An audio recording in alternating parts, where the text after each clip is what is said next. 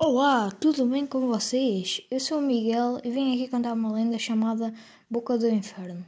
Esta lenda passa-se na zona de Cascais, onde em tempos existia um castelo habitado por um bruxo malvado.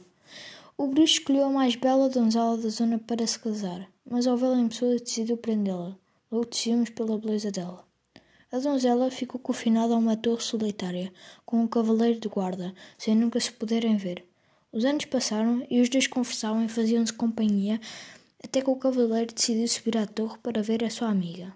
Diz a lenda que quando o cavaleiro abriu a porta, ficou embabascado com a sua beleza e rapidamente se enamorou dela. Os apaixonados decidiram fugir a cavalo, esquecendo-se que o bruxo enfeitiçara a donzela e tudo sabia. O feiticeiro, enraivecido e sedento de vingança, invocou uma tempestade fortíssima que atingiu os rochedos por onde os amantes fugiam.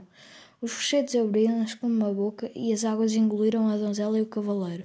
Esse buraco nunca mais fechou e a população começou a chamar-lhe Boca do Inferno, pelo destino infeliz que o par teve. Espero que tenham gostado. Fiquem bem. Tchau.